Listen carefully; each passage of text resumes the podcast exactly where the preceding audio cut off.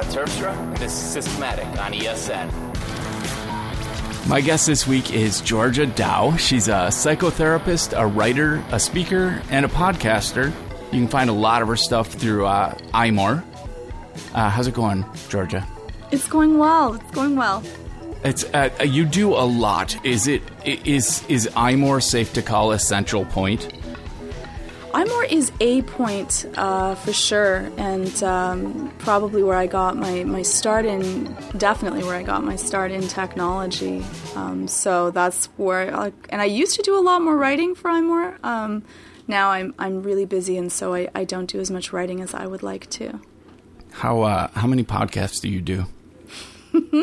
um, well, there's there's like three like three that I do mainly, which would be um, I do Vector, iMore, and Isometric. So Vector is about culture and technology. iMore is on Apple News. Isometric is on gaming, um, consoles, and on like portables. And uh, then I do some some podcasts every once in a while, um, which would be um, like Total Party Kill and. Uh, Sometimes I'm on Fitcast, and um, sometimes I'm on Twit. Some other ones around the way. So y- you have a, a wide variety of outlets on different topics. Yes. Your primary focus in your private practice uh, is that depression and anxiety. Yeah, my specialty now. I used to be a generalist. Um, and I usually I used to work in a school system, so I worked with kids and parents on parenting and children on, on you know issues that they were dealing with and now i'm specialized in anxiety and depression. And i work in a uh, clinic just treating that for kids and adults. All right. Well we're going to come back to that in a second as the more serious topic. Uh, i should say uh, no serious is a good word. In the meantime i would like to ask you uh, your website lists you as a two-time canadian jiu-jitsu champion yes. Now, okay. Does this mean you're a jiu-jitsu champion in Canada, or is there a branch of jiu-jitsu called Canadian Jiu-Jitsu? There's. I like that question. Um, no, there is not a branch. There might be a branch. I don't know of it of uh, jiu-jitsu in Canada, but it's just Brazilian jiu-jitsu. Okay. And See, so I was imagining jiu-jitsu, but you didn't act, or you, you apologize after every hit. Right, right. Which I do anyways because that's just the way that we, we do jujitsu here. We always apologize. We're very polite. Um, even if you tap someone out, you're always like, "Are you okay?" Um, but uh, it was a, you know, I I was. I'm not reigning champion in jiu-jitsu, but um, I used to do a lot of tournaments, and I really enjoyed it. Jiu-jitsu is one of the few sports. It's if you if you've never heard of Brazilian jiu-jitsu, it's like wrestling meets Japanese jiu-jitsu, so it's like arm locks, chokes, sleeper chokes. Um, you know, you're using someone's joint against them. And so the cool part about jiu-jitsu in comparison to other martial arts um, that you can do, um, and I've done a lot of them, uh, it's just my thing, is that this is one of the few arts that even if you are much smaller and much weaker in physical strength than someone else, if you're more knowledgeable in jiu-jitsu, you truly will beat them. Well, Not think, even a maybe. You just you'll beat them. What's the correlation between judo and jujitsu? So ju- jujitsu ta- has taken from Brazilian jiu-jitsu, uh, the Gracie's jiu-jitsu. Um, they they took from different styles in order to create a style that they they found was I don't want to say the word better, but more apt for fighting. And so there's elements to it when we, we start standing up. And so you will use uh, wrestling and judo and sambo throws there to try to take some of them down. And like the rule to jiu-jitsu is there's no forms. Like you just, if it works, use it. If it doesn't work for you, then don't. And so the classes are you start standing up, you take the person down to the ground, and then you're kind of rolling around and you're each trying to get a better position and control the other person giving them the least amount of options, whereas you get the most amount of options, and then put them into a position where they have to say uncle. And then they tap out. Hmm. And then you're good. So it's kind of, it's like ju- judo mixed with wrestling mixed with chess? Yes, it is. It, it really is. It's very much like, like a chess game. Everyone knows the same moves. It's really easy to defend at the beginning. Like you can defend. I think after six, about six months of jujitsu, you you could probably be really good at defending many different techniques, and it will take someone a little bit longer in order to submit you. Um, to get really good at it, it's kind of like one of those lifelong things. The longer you do it, the better you get at it, and it's wonderful. Like I think that all women should do um, Brazilian Jiu Jitsu. It's just a fabulous sport. It really does protect you on how to use your body if you're in very compromising positions. It works highly effectively. Um, it's a lot of fun, great for physical fitness. How is and, it uh, for for mental health? Well, it's a wonderful thing in that one is if you have like anger or frustration or anxiety problems, it teaches you to be calm under pressure. You have to let out your aggression, and you everyone leaves humble because you will when you start off you will be submitted. Like unless you're already done like maybe wrestling or judo, then you might do really well because you're, you've already been taught many of the skills. But if you've never done any jujitsu, you're going to be submitted and submitted often, a lot of times. So it it creates that way of, of ensuring that everyone is very kind and thoughtful. Even the best of them, they go onto the mat and they may be, you know, champion in their own right, and they will be exceptionally humble there because they know that there's always someone that's better or someone that's trained more that's going to catch you on something. And so I, that's my favorite aspect of jiu-jitsu is that everyone is so thoughtful and considerate. Not everyone, but the great majority because they've been submitted just so many times in order to get there. Yeah, I see. I can appreciate that. It was uh, a conversation with Shawn Blanc, who I've always seen as um, a very stable together guy, and then we talked about his martial arts, and it was like that's a big part of why he's able to remain calm and humble, but but confident at the same time. Yes. And and Yes. I, I admire that. I actually I envy that to a great extent. Um, I think the the concept you just described probably applies to game design really well. Like the Hmm. idea of just like when you start a new game and you're just beaten time after time, but you have that Right. feeling that you could win. right. You could, Right. so you keep doing it and you just get beaten until you don't anymore. Right. Right. Exactly. I'm still like that with Super Stickman Golf against Dan Franks, Dan Frakes and Rob Griffiths. You see, but that's that's that's when you know that you really love a game is when you can be beaten over and over again and you still want to play and you're still getting something out of it. And I want to know how, like in game design, have you ever like built a game? Or I you have just- never. I do not have any coding experience at all, except for my kids that play Beatbox, Bitbox, which is like Bitsbox, which is absolutely amazing for if you want your kids to start to learn like what is it like to code. So I watch them, but truly no. I have to make a note of that. Peop I don't have children, but people ask me all the time where where do where do where do I start my children? it's phenomenal. And my six year old now, um, you know, I'm like, well, it would be a better game if, you know, you move the little creature around the screen. And he's like, oh, okay. And he just like types in, and then, you know, suddenly it's moving along the screen. It's really pretty cool. It's called Bitsbox. Yes. Interesting. Yeah, they get a subscription. They come in. It's um, twenty dollars per month, and they give you a little. Um, so all they have to do, as long as they can type and look at what they're seeing, they type in the code, and then there's like stamps that are already there. There's music that's already there, and so they can then use those elements in order to create these little tiny mini games themselves. Nice. So it's like Minecraft for games. Exactly. That's exactly beautiful. and they love it they have so much fun and then they they start to like already after after a month they already understood certain coding elements of like what is the syntax of coding and they they just understood that this is supposed to be a space and this is always supposed to be together and this is what you do to start a function and so that was really cool That is very cool. I think. Yeah. I mean, when And I was loved it. getting into comp sci, people, uh, it it was very syntax based, and you learned one language at a time. And Right. I realized later that if I had understood the basic the concepts, and then been able to go into a language and say, "Here's what I want to do. What's the syntax for it?" yes I would have been way better off. Yes, yes, and they don't think see it as like they're they're proud that they they know some you know a little bit of coding, but they just love it. They love it. They have so much fun doing it. Though my children have a limited amount of time that they're allowed to spend on video games, so All right. So Well- like this is their bonus. Jiu-jitsu and and getting started with programming. That'll be Yes. that'll be the intro topics. That's the intro topics. So, all right, depression and anxiety. What what is your uh, background slash qualifications for that uh, specialty? So I started off. Um, I got my bachelor's in psychology.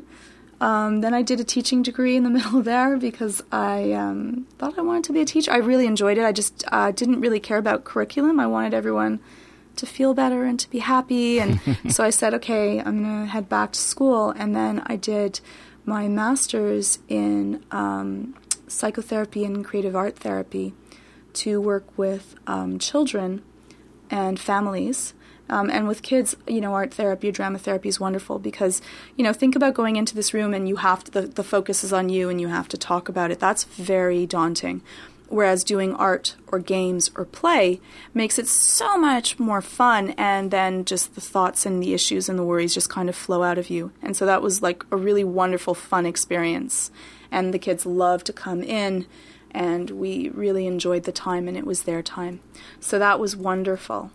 And after that, um, I met an amazing woman uh, named Sandra Reish, and we I met just actually to rent her office, and we got along really, really well. And uh, then I started working, um, being specialized in anxiety and depression, and so um, went straight to that. Mostly CBT, so cognitive behavioral therapy, and some psychodynamic work. And it's just it's a lot of fun. It's just great to be able to help people with concrete tools that you know are going to change their lives for the better and to get to see that every day. So it's not depressing dealing with anxiety. It's not anxiety producing or depressing dealing with either issues because you like the tech we actually know how to help in these um, both of these situations. Depression sometimes more difficult, but we have straightforward rules and they they work and they help people live better lives. So, and, and this is not a judgmental question; it can go either way. But um, do you have personal experience with depression and anxiety? So I'll give I'll give you my stories and and um, so it's kind of um, interesting. So two really important stories. So one is that I've had one I had one panic attack. I was in the hospital. It was after I gave birth, and um, I I was sure I was dying. I wasn't just a little bit sure I was dying. I was hundred percent sure of dying. Now I wasn't an anxiety specialist at the time, but I was a therapist, and I said if I was having a panic attack, I would know it because I'm a therapist. Hence, I must be dying.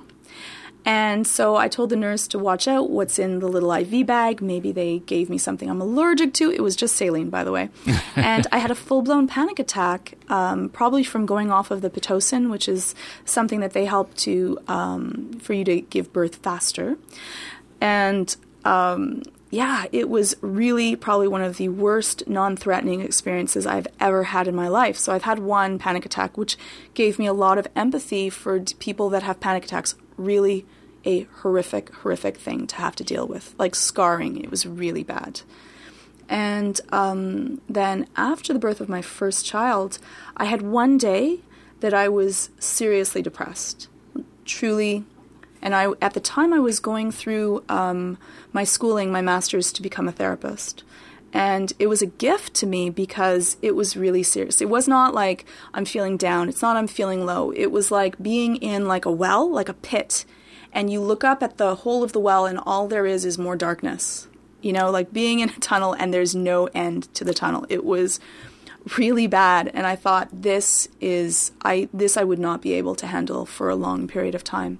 And so I was I think that both of them though horrific experiences were really gifts to me in order to have like you read about it in the books and I think that I was a good therapist before having either of those experiences. But I'm definitely a better therapist and with more empathy and understanding for the levels of suffering that we can have to endure. And they can be really like there can be mind blowing amounts of suffering that we can endure and for long periods of time that's that's really, really difficult. I think I think that's interesting, and I'm I'm happy to hear that you have you know glimpses into. You're ha- you're happy that I went through trauma, Brett? That's so cruel. I, it is cruel, but it's like uh, you wouldn't trust uh, a 12 step sponsor that wasn't in the program. Right. Right. And- and uh, yeah. And and I've had plenty of psychiatrists who have not experienced the disorders they're treating, and they do wonderfully because you're looking at the science of it, Yes. not you know you're not fixing someone else based on what you've experienced. That would be asinine. Right. But to be able to relate to what they're experiencing improves bedside manner so much and Yes. patient relationships. Yes, and I think that it, it's. It, I think that for me, it was truly a gift. I, I would agree. So, are, are there new methods? Uh, is, has the science changed a lot since you first started studying depression and anxiety? It's funny because, um, like, I have my own philosophy with it, and uh, I'm lucky that that Sandra, who who you know taught and and went through it with me, is also an amazing teacher, Uh, as long as a phenomenal therapist as well. But I do it differently than what I had read in the books. Like, there's just when you do something every day, all day. Like that's all I do. I see, you know, 30 people on average a week every single week. After doing that for like four, five, six, seven, like you do that for so many years, you just end up having your own set of data. And my skill is like strategy. Like I just, you can just see what's going to work for most people versus not. And so I have like my own way of doing it that is slightly different than what would be taught in books. And I'll be honest, the books don't really do justice to what you're dealing with and how to get out of it. It is that personal experience of going out there and once you've done something enough, you just become good at it because of that and and I really care about helping people live better lives. And so those two things together work really well. But I, I kind of have my own mix of CBT and psychodynamic depending on where the wounds came from. So I think that we're kind of like for anxiety more so that there's like things that trigger us that make us like really really upset or angry really quickly. Those are from wounds things that have hurt us in the past. Something happened that caused that.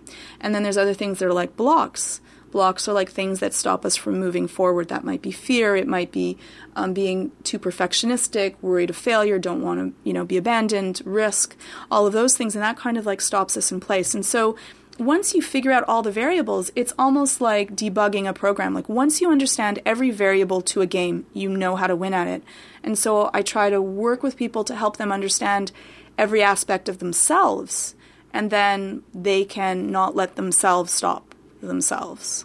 I can appreciate that definitely. So, in your uh, in in your experiences, both learning and in practicing, I assume you've you've dealt with the ideas of uh, receptors and and serotonin and dopamine. Mm-hmm. So, did you see a movie called Inside Out? Yes, I did. What was? We'll dive in. I'll ask more specific questions because uh, first, the, the, my impetus for doing this episode and for contacting you was this movie. So, uh, for anyone who hasn't seen it yet, I don't care what age you are. My recommendation is that you go do it right now without hesitation. But my question for Georgia then is, what what did you think? Well, okay, so for me, it's a little bit hard to watch a movie that deals with psychology because, um, like, it's almost like dealing with a movie that's dealing in your field. So if they're dealing with like programming and they're doing it and it's a little bit off, it bugs you. Which is exactly why I'm talking to you. Yeah, because I was like, ah, oh, oh, I don't like, I don't like what they're trying to do with this, and like, like, and they're little tiny niggly things that really don't matter about like the main purpose to the movie, which is a, a cute movie about learning how that your emotions are there for a purpose and you should listen to them, which I fully agree with and thought that it was a cute movie, but I found it so difficult to kind of um, take off my therapy hat and enjoy the movie because it was so stuck in the main thoughts of you know emotions and memory and what are their roles in who we become and where we are See, I the whole time I was watching it, the only thing that nagged me was if I had someone connected to brain science next to me, what would they be saying? right Because based on my more limited secondhand understanding of the concepts presented, I thought they did a, a really good job of of talking about modern uh, theories. My only my only like major niggle was the way that they presented the subconscious. seemed like it was a very slow moving abyss. And I don't that's not my my understanding of how the subconscious works. But overall, like the way they handled the the emotions that were damaged, her shutdown, you know, halfway through the movie, and then her recovery was it, it was in, enlightening to me, and I hopefully factual that these things can be temporary. These things can be recovered from once a person shuts down. They're not gone.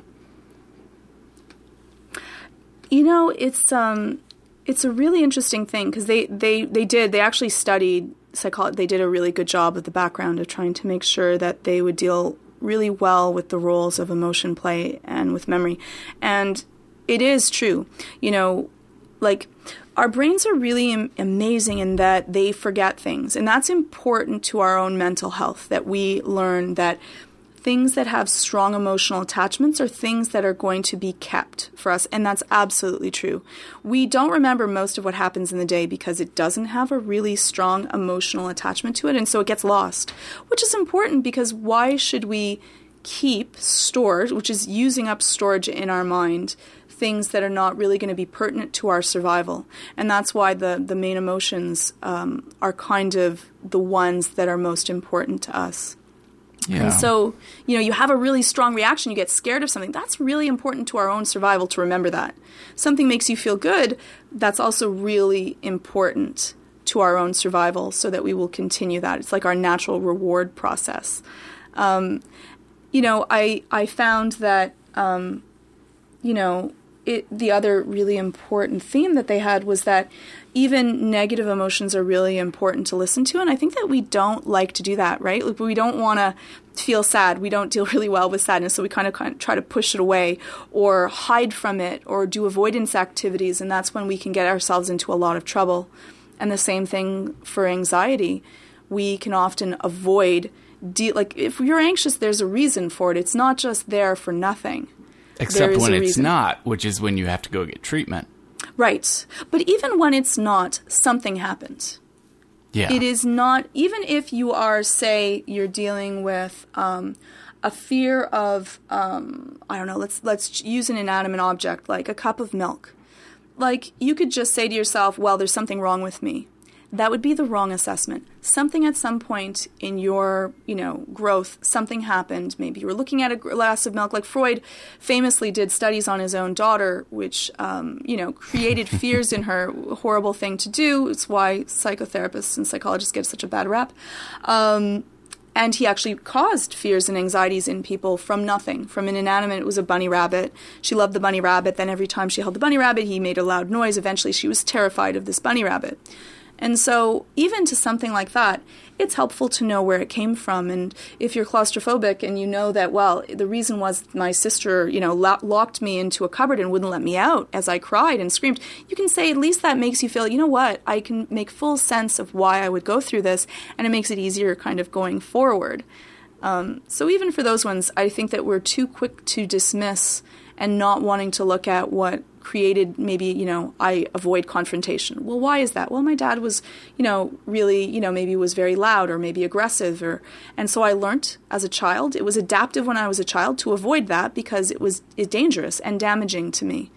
And now it's maladaptive because i'm older and you know it's easier to say okay i can let that go because i no longer need that. Yeah. I th- these are these all ring true for me. Um uh, see with freud's experiments Yes. As as horrific as they sound to us today, and you could never get away with them and publish any kind of clinical study today. Yes. They were crucial to understanding some of these things. Yeah. I feel were. like I feel like if if we hadn't if he hadn't performed those experiments so that we could judge him now, we brain science would have been set back. Like the idea of shaping fear and anxiety yes. and building those core memories. We, I, I don't know if we would have come to those conclusions because we're scared of throwing lizards at people and, and demonizing inanimate objects. Right, right. Though we could probably now we know that we could probably do it through animal studies. And though that's also cruel and horrible. Like in the end, you know, yeah, we we have definitely learned we've we've learned the the right and wrong ways in order to go through things. Um, but there was some good in all of that, and you know the the same thing with like attachment theory. Like so, so all of these experiments are very important to what we know of how we behave and why we do things. And so I think that the movie did a good job of putting together the reason why certain memories are consolidated into long term. They go from short term to long term, whereas most things kind of go into the short term. Our mind says, not really that important, and they get kind of wiped from memory. Right. And, you know, neurons that, you know, fire together, wire together. And so the more that you think something or do something, the stronger that emotional attachment will be and that neuronal connection will be. And you will remember that for a longer period of time. I okay. So r- regarding a point you made earlier, one of my fascinations with the movie was the way that they demonize sadness the way we all tend to, but mm-hmm. then made her a required part of the emotional spectrum. Mm-hmm. Like the the memories couldn't like the personality couldn't have congealed without the effects of sadness combined with the other emotions.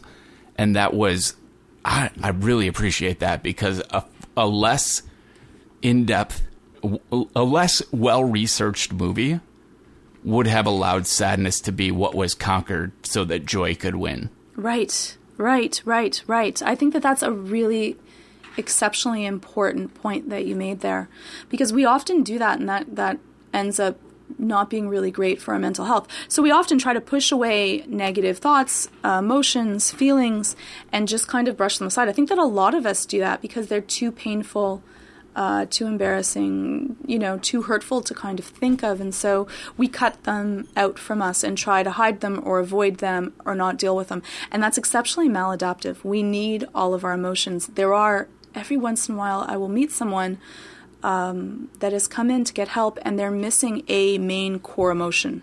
Like they are not able to cry or they're not able to get angry. And that's a huge red flag.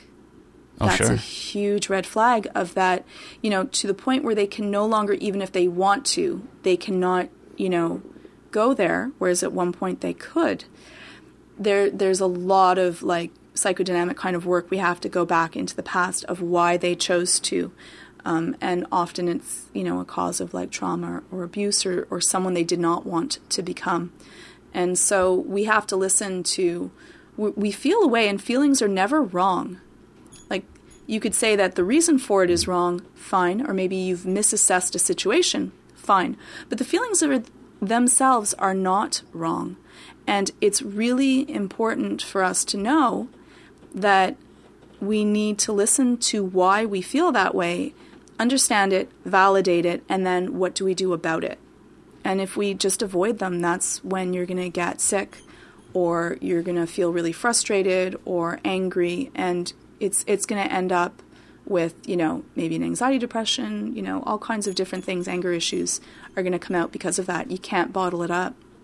I feel like the movie did a very good job of of summarizing that. I mean, yeah, probably, you know, from an overview perspective, but still they addressed that very well. Yes, and I think that it wonderful thing is that we were often taught, you know, 30 years ago we were taught that, you know, especially for men, that you know boys shouldn't cry and you know you're just then being a baby and that, you know, um, you know, this is just for the weak. And so I think that that was also really important is that they said that this plays a role with us. There's a reason for that and you know, I loved when sadness kind of just sat and just listened and just heard and validated and was there and that was okay too. And and so i thought that that was really wonderful especially for our boys and also for for our girls just to say that that's all right and you shouldn't make fun of that or demean it. I used to I used to not cry, not because my parents brought me up that way, but because I'd get beat up in school for it.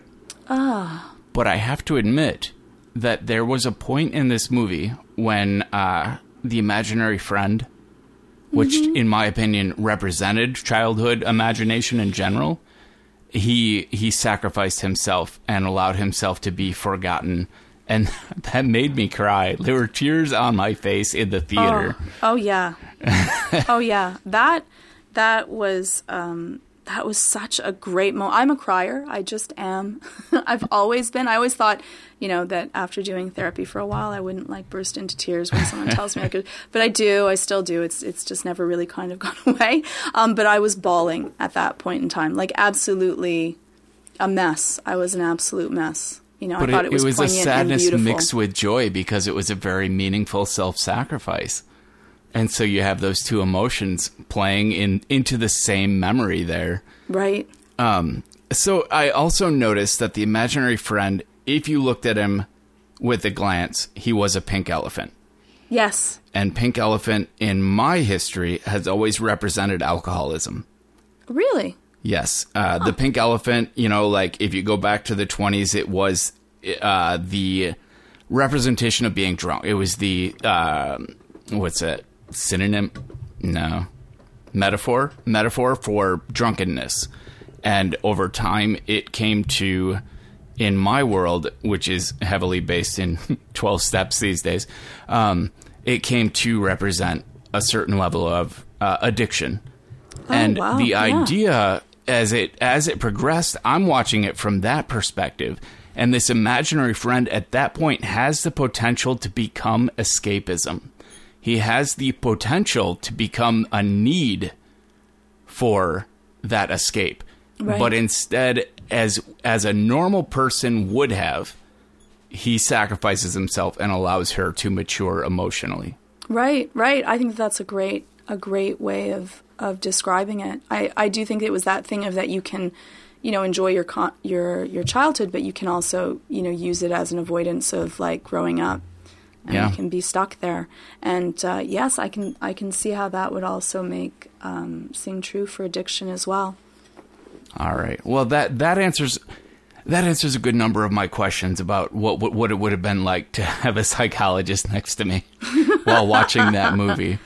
I have to You ask. see, it would have been great though because I was like, ah, I was like, ah, no, don't, ah, really? They, so well, like see, either. I'm annoying to people around me because I analyze things as best I can, and then be on top of that, I'm conscious of what people who really know know their job would be analyzing, and so I become the guy who is both analyzing and wondering about analyzing, and fail to experience the movie in the way other people do Right. but I've never. I, I don't know. I feel like I have a deeper appreciation for a good movie because of that. Right. Right. Exactly. I was during Furious 7, I was in the front row swearing very loudly because it was so bad. And everyone else was willing to accept it as a uh, an action movie. But I, I couldn't take it. Like I was analyzing the the the shots, the the writing, the they didn't even have good prop. No, the cars weren't even Really? great. Yeah, so I thought was that they would have been able to at least get the cars right. yeah, exactly, exactly. but but no, I was swearing fr- until they showed the Paul Walker memorial, and then I had to shut up because you know he's dead and respect and everything, and that's how they ended it. So you couldn't walk away feeling really mad, but I ruined it for everyone in the theater. well, that's not right either. Eh, but deservedly so. That was the worst movie of the year. So that I wanted to ask you, you, you talked about drama therapy. yes. which I really had no concept of until this season of Orange is the New Black, which allows me once again to tie psychological principles into media. right. Have you watched this new season? I have not. I stopped watching it um, uh, mid second season. It's just I don't know. It got a little bit more. I don't really. I'm not very fond of of shows that are too campy, and it kind of just went over the edge a little bit for me. I loved the characters, and I Yeah. I liked the way that they dealt with it. So I fully understand why people enjoy it, but it kind of went too much into the camp thing, and I went, okay, I gotta pull out. It's not serious. It, it- Yeah. See, well, and see, know. I took a long time to start season three for that exact reason. Yeah. I felt like I had trudged through the end of season two. yeah. But season three has been a whole new level of interesting to me. They're still tying in a lot of the uh, dramatized sections of the story, but they're also, as far as I know, beyond anything that was originally written, and they are writing new territory now. Um, much the way Game of Thrones is at this point, Right. But um, but uh, one of the aspects is they bring in a new guard who is, uh, I believe, has a background in psychotherapy, and she begins a drama therapy group, and Right. all the girls start showing up for it, and they're allowed to, at first reluctantly, act out stories from their own life, and and write their own endings, and dramatize them, and in the process. Uh, most of them, many of them, get really into it. They they find it to be a really great outlet. And prior to seeing that, prior prior to seeing the entire process behind that, I would have scoffed, honestly, at the idea of of drama therapy in general. And it took it took watching the transitions, really well written, by the way, uh, transitions of these girls to realize there's a lot to be said for acting things out, for dramatizing. Yes, like drama therapy, it's wonder like uh, everyone has a different way that they feel comfortable expressing themselves. So for some people, it might not be drama. Some people, it might be art. Some people, it might be straight up talk therapy, uh, music, dance. Sometimes doing a sport. Um, but in that, you know, that you can relive something and so you can go there and you can validate it and there's other people there to support you and you can then, you know, go through what should have happened and kind of mourn that loss of what hurt you.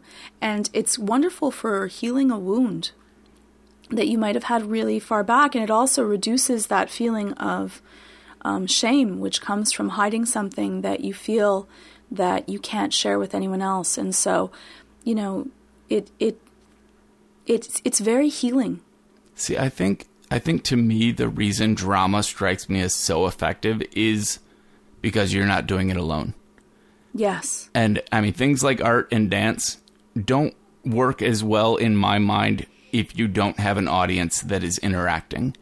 But drama, if, especially if you're doing if you're dramatizing and you're writing parts for other people to play and then you have an audience to play too, it becomes a healing experience or has the potential to. I think that it depends on the person. I think that for some things, people would not want feel comfortable sharing at first.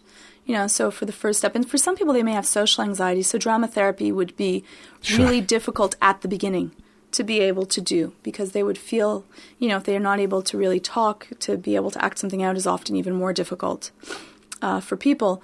And so I think that it has a place. I don't think that it is the only way. And for some people, they would do drama. Even there's drama therapy that you do one on one as well. And so there isn't other people to watch as an audience. And so I think that that's why it's really wonderful. And the better that you know yourself, you'll know which types of therapies will will work for you and which ones you will enjoy. Because therapy should be enjoyable. Like often you can't it can't be all happy and as uh, you know sandra often says like a warm bath. But it shouldn't be um, unpleasant either. Or- and or you there should be a reward. You should feel better when it's over. sometimes yes. Sometimes Even you won't. sometimes you won't feel better. But um, oftentimes you should which If is you- really nice If you don't feel better when it's over, does it mean something went wrong or or is that just a process? It's a pro- sometimes you're not going to feel better. Sometimes you've uncovered something about yourself that you really didn't want to know. If you, you know, if if you're dealing with, you know, a personal issue that, you know, and you just finally realize, "Oh my goodness, I have an anger problem or I've hurt the people that I've loved." You're probably not going to feel good after, and that's all right. Um, you it would probably be wrong if you did feel good afterwards. So, you know, sometimes the process is that it's an uncomfortable walk to walk, but that doesn't mean you shouldn't walk it because of that. But it shouldn't always be torturous and horrible, and it shouldn't always be just joyous and light and happy either. That's, you know, you know, a warm bath, but it isn't where you grow. And so good therapy is in between being in the scalding hot water or in the warm bath, but somewhere where it's a little bit of a stretch for you. And that's where you'll grow and become someone different and learn something about yourself so that you will be more adaptive to deal with the world and those around you in the way that you will best reach your own goals. The bath metaphor is funny um, because this show has a history of discussing showers and people who like very hot showers and very cold showers. And it has come up before that it's, you know, a process to stretch yourself in either direction. So you have just fit into a long running theme on this show. I think that's great. All right. Well, that brings us to uh, the top three picks. And I this goes round robin. We do one pick at a time, and I let you go first. Okay, so um, my first one is a toy, um, but I've just got him and I love him, and so I'm gonna share him with everyone. And this is, and I'm gonna I'm gonna actually play it, but I'm gonna turn it down so that I don't cause everyone their ears to go. So this is my BB-8. It's a uh, little tiny Sphero, which is a ball that you can control with your phone or a tablet. And it's from Star Wars, and he's cute because he's a little ball with a head that's magnetized on that makes cute noises. And when he launches, he has all of the different Star Wars music. and then you put him in, and he just makes these cute little noises. You can control him, you can use voice commands, and he's really adorable. What kind of voice commands? You can tell him to wake up, run away, say, it's a trap, and he just runs in one direction. You can tell him to go to sleep. You can ask him, How, what are you thinking? And he makes little cute noises. He also has like three LEDs inside of him, so he changes colors. Um, the only thing that I find is one is his, he doesn't have a sound chip inside of him. And so he doesn't make any noises himself. The the phone does for him. And the other is he doesn't have any like follow me. Like I would just like him to follow me around all day. And so he doesn't have that, but he's absolutely adorable. He's a little bit expensive, so you wouldn't want um, you know, it's not for really young children. But he's he's just a really cute little uh, robot friend. So it, it's it's really a toy for Star Wars nerds, though. And I love robots. Like I'm not really. I like Star Wars, but I don't love Star Wars. but you I, know Star Wars. You get the jokes. do, you get the I, it's a I'll trap. be honest. I. It's so it's so cute. I, do, I don't think that I would care. I would just love to have this little tiny robot that follows me around. Most people that I show him to are just like they just think he's adorable because he's adorable looking. Um, but yes, it's more leaning towards Star Wars fans. I um, the the first thing that sold me on J.J. Abrams doing the new Star Wars was that robot. Yes. Because I read about it and it was there was no CG. They built this No, robot. they did. They did. it was They- the equivalent used- of a puppa. Yeah. A, a puppet Jabba. Yes. Yes, they they built him. He's he's adorable. Like the Sphero one, by the way, is, is immensely tiny. By the way, you'll be shocked with how small he is. He's like the size of like a tennis, a little bigger than a tennis ball, but not much. Um, but I love the fact that J.J. Abrams is actually doing. He's building everything, and so it's not going to be all CGI. It makes a huge difference to movies. Well, I think after watching the public's reaction to the prequels, uh, anyone who followed that would know would know Yeah. better than to replace characters with CGI. We I would hope. We would hope. We would I have high hopes uh, I have- for I for this movie. I totally don't, but um, I am. I'm hoping that I will be wrong. See, well, and this this comes back to a psychological issue for me is, and I wrote about this on my blog recently. I am an eternal, like, incorrigible optimist, That's wonderful, though. and I, I, it's not about expectations. I, I will just if I am really optimistic about something and have very high expectations and it fails to meet them, I just move on. I'm done. That was, you know, it's not worth any more time to me. But I really love pessimists. Like, if there weren't pessimists in my life to balance out my optimism, I would basically be manic all the time Right, right. with no, no, nothing to stop me, no consequence in mind. right. And, uh, and I feel like that's a very, a balance that needs to be struck in the balance. world. yeah. Yeah. All right. Well, my first pick is, um, as I told you pre-show, uh, I've had some issues with having my uh, ADHD meds cut off, Yes. and for a few months, I had to really, really find workarounds on my own, uh, which it's a I think a good thing that I should have experienced a while ago. But one of the things I went back to was a method that I had appreciated but not stuck with called Pomodoro. And uh, and it's a it's a technique for working where you you set a timer, you do 20 minutes of work, you take a five minute break, then repeat that cycle four times, and then you get a longer break. And that structured, like, okay, for 20 minutes, I can do that. I can work. I can get this done. So you work and then you get your break and you come back with a kind of you know fresher mind. Mm-hmm. And that that really worked for me. And at the same time, I discovered a newer app. The developer actually contacted me about it. It's called Zen Timer. And on a Mac, it gives you a little fractal generated tree. And over the 20 minute period or whatever interval, interval you set, the tree grows on your desktop. Awesome. And I, I did, I wrote this up for Mac Stories last week, but I really like it. When you set it transparent and you tweak the colors to match your wallpaper, it just, it grows there. So I keep it on an auxiliary monitor on the side and it just kind of, it somehow induces me to keep focused. And then at the 20 minute point, all the leaves fall off and they fall to the bottom of the desktop.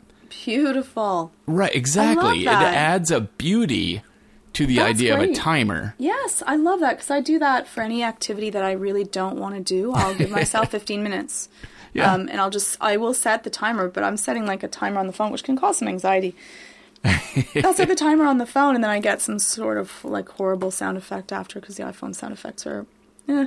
And, um, and so I usually watch the timer to kind of keep me going, inspire me, and to let me, so that I know that there's going to be an end to it. And so often I will, um, you know, have to, you know, look look through it. I get it done, and then I feel a little bit better because it's that getting started. Like once body in motion, that's great, but it's the hardest thing is getting started on a long or arduous task. And so I think I'm going to look that up. Yes, uh, there's uh, just about every whether it's depression, anxiety, or ADHD, all of those make anything that is the slightest bit overwhelming impossible to start. You just you can't make yourself start. But if you break it down and say for 20 minutes I'm going to do the first step of this. And then you're rolling Yeah. and then you go. Yeah.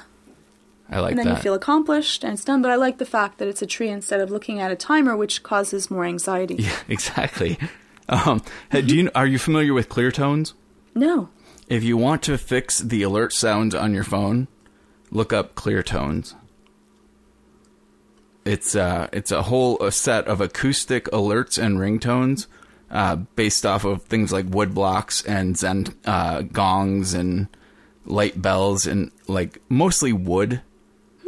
But they are very. They're, it's soothing. Your phone can your alarm can go off and actually make you happier than more anxious. Right. I like that.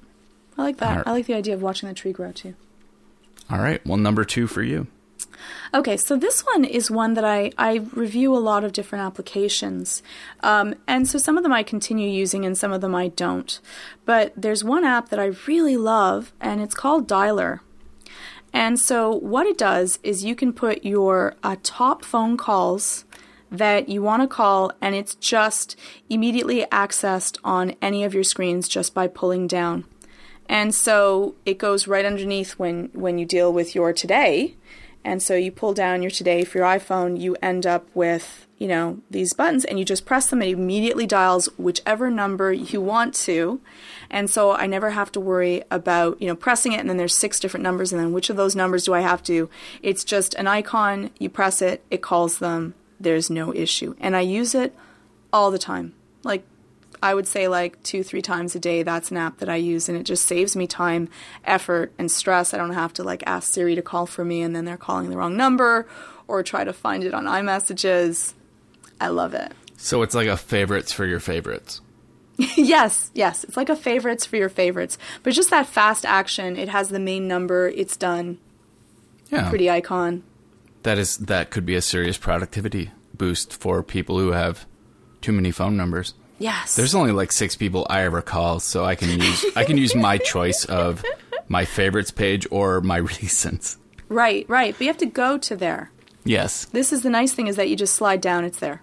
that is very cool. See, I, I, and can just, I guess it can speak to our level of lazy, laziness, but, you know, trying to search around takes up mental energy for me to find where am I, where are they, where are the context, where did I move that, and it's just, I don't want to have to even do that.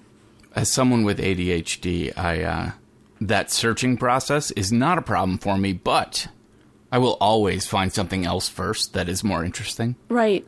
or that I feel needs attention immediately.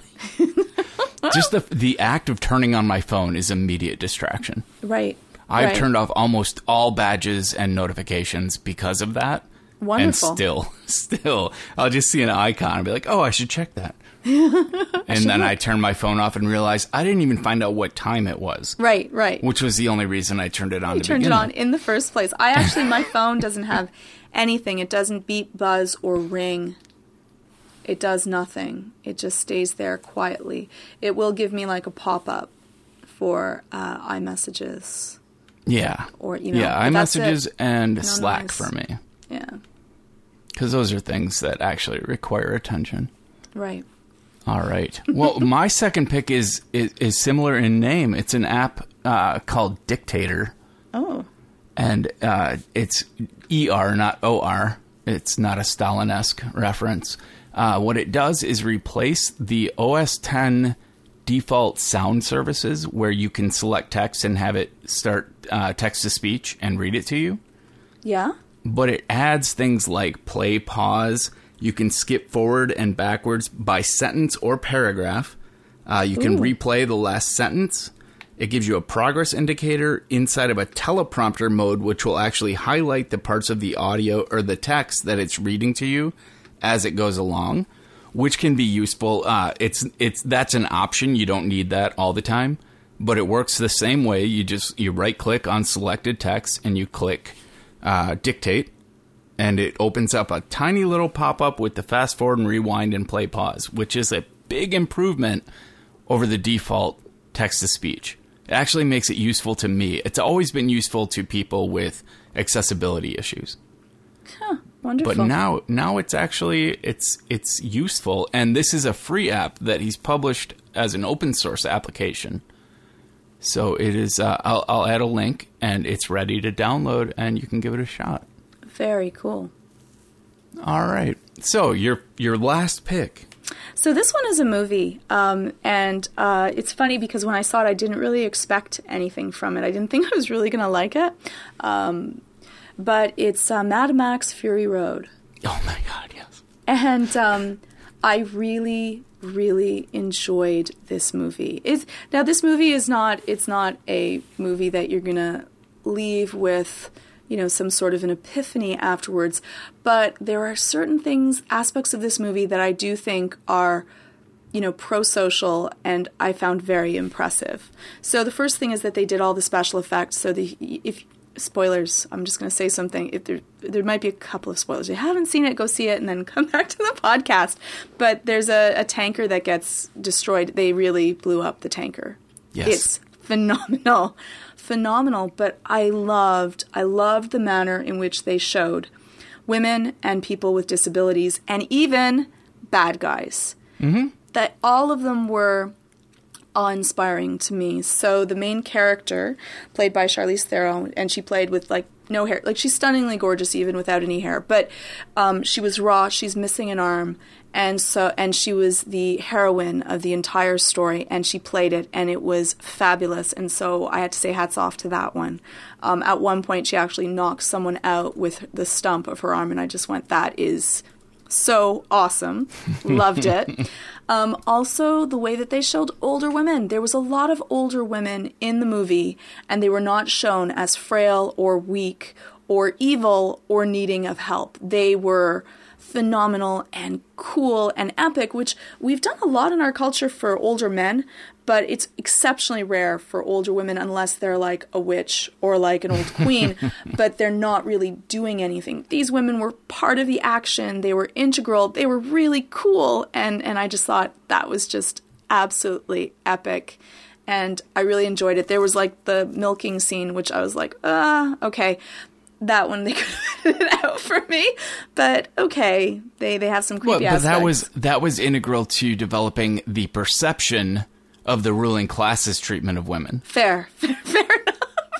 Fair enough. I have to say, I cringed a little to it. Well, sure. I cringed a little. Well, I mean, anyone who doesn't cringe at some point in that movie is is is completely numb. But right, right, and even Yeah. even they they had a bad guy that ended up being even if they're a bad guy, they they have you know they're not all bad, and it might be See- just you know being blinded by the main culture's way of looking at things. And so there was also like a little bit of redemption as well, which I thought was wonderful.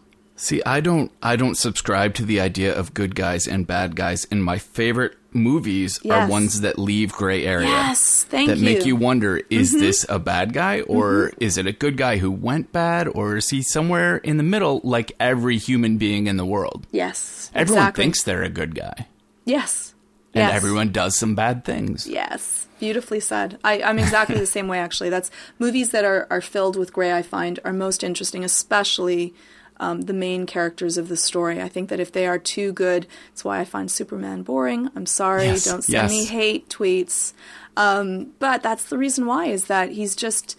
If he's always going to do the right thing, then I'm I'm bored already. I like the struggle, and you know, so I would Right. You know, well, and Max rather. himself in this movie, he, well, he was a secondary character to begin with, and he was pretty indifferent for the most part. Yes. Like he didn't play the hero.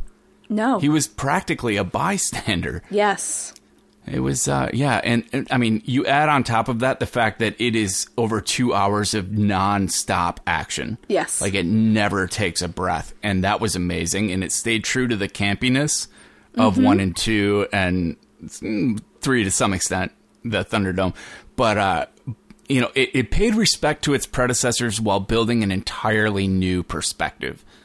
I loved it. Yeah, and I, I, I you know, it, it's very rare for movies when they're they're redoing films and they're they're adding on to a legacy to to actually get better. This one I really enjoyed. It was a lot of fun, and they they could have just said we're just going to make the easiest, fastest movie that we can, And they would have made Furious Seven. st- exactly. Exactly, exactly, and they didn't. This was this was well worth watching, and I, I, all the way to the end, it was great. I, I 100% wholeheartedly more than ever before support this pick. Good. this and Inside Out I would list Yes. as the decade's top top films. I didn't even get to, to the part where I wanted Inside Out is is representative to me of Pixar's moving on from making children's movies and using a medium that to do things that can't be replicated with Mm-hmm. live action but in a in a story that's really geared towards adults. Yes. Well, so I think everyone left with something from the movie. Yeah. Well, and we, I said to my friends that you could watch this as a young child, watch it again as a pubescent teenager, watch it again as a young adult and or parent, and watch it again as an elderly human, and see a different movie every single time. Yeah. All right. I didn't mean to jump back to Inside Out, but No, but you're absolutely right. All right. Well, my last pick is Blink 2.0. Uh, Blink uh, came out a while ago, 1.0, and it's uh, it's a little app for iOS that lets you get affiliate links quickly to apps or albums or songs on the iTunes App Store or iTunes, I guess would be the correct term. Um, and it, if you sign up for the affiliate program and you have the account, this helps it helps you make any link really quickly for a blog post or even just for Twitter um, or Facebook, what wherever you want to post a link to one of these things, you could be making money off of it. And I recommend that everybody Very who cool. whoever posts this stuff does it because they're you know you're not going to get rich, but you might as well get paid because it doesn't cost the people who click it anything, and they're going to click it anyway. So why not get your seven percent out of that? Yeah. Um, but anyway, Blink 2.0 adds all the iOS 9 features you'd want. Uh, it actually it it supports 9 plus now only. Uh, but it gives you the split screen multitasking uh, where it's supported and external keyboard shortcuts. Um, you can have multiple affiliate tokens now if you have multiple accounts and you can nickname them. And you can edit links within the extension as you are creating them uh, within the app now. Yeah, it's all together. If you, all right, A, get an affiliate account, and B, if you have an affiliate account, get Blink oh. 2.0. yeah, it makes perfect sense. You might as well. While you're giving the link, There was a bit. backlash for a while against people who used affiliate links, and it was almost immediately quashed because it really doesn't hurt the readers in any way.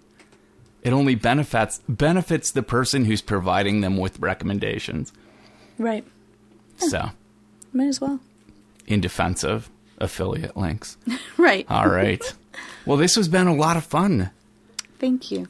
People can find you at Georgia underscore Dow D O W on Twitter, and uh, there is there a good list of all the podcasts you're on because the iMore page is a little bit out of date. It is. Um, on Twitter, I have a few of them, um, but I don't actually have like my own page anywhere that like has all of the things that I do. Um, so most of them are on Twitter, and then yeah, I, I don't really have a central Oh. location for maybe We I, didn't even get to the anxiety videos. right right. I do I do that too. I feel we we should at the very least talk quickly about that right now. So Sure. there's at anxiety-videos.com. yeah. You provide uh, a kind of a self-service, don't you? Yeah, so if you're, you know, shy or you don't feel comfortable or as an adjunct to your own therapy, um, we're doing a home series of, um, I was going to say tapes, videos, in order to treat your anxiety at home. And so you can get them through digital download, and we have now session one, session two, and sleep, um, which is a special series just if you're not sleeping well. And so we're going to go through what the basics that we would go through in session. And so it's myself and Sandra Reish, who runs the Montreal Center for Anxiety and Depression and is a absolutely phenomenal, top notch therapist, uh, one of the best in Montreal and all over doing uh, radio and TV shows about uh, anxiety, depression, and other issues as well. And so you can check that out. It's I think it's nice because I think it'll help people that don't want to deal with the stigma or to have to find the right therapist, which can be really hard. Um, Well, so I think it's check it extremely valid because there's there's nothing that deserves a uh, do it at home uh, video more than anxiety disorders, Yeah. especially if it's social anxiety. Yes, yes, for sure, for sure. You know, definitely, and it's a it's a nice way to kind of learn about it at your own pace. You can relook at things. So even a lot of my clients have one because then they can relook at different issues that we've already spoken about, and instead of taking a time in therapy, they can relook at their own at their home. Remember something like when you're you know you can only remember a certain ten to twenty percent of everything that's being said. So you can go back and then reflect and think about it. You know, as you need and then continue at your own pace. Excellent. I will make that one of the top links as an apology for not getting the plug in earlier. No, it's fine. All right. So yeah, and uh, and you can find her at uh, iMore if you go to. Uh, I think you have your own page on iMore. I Did think I to- do, yes. You do. Um, yeah, imore.com slash Georgia dash Dow. You have you like the dashes and underscores. I suppose You know iMore what? made There the is dash another decision. Georgia Dow out there, and they've stolen all of the Georgia Dows. So I had to, like, I got into oh, the you, game you don't want to be G- Georgia Dow too? No, or like 2000 or something. No, I was like, I'll just do the the regular Georgia. Yeah, so we have the dash instead. It's like dash or it's underscore if it's just blank. It's if, yeah, it's close. Fair enough. Fair enough. All right. Well, it was great talking to you. Thanks for taking the time. Thank you so much. And uh, that was episode 150, and we'll see everybody in a week.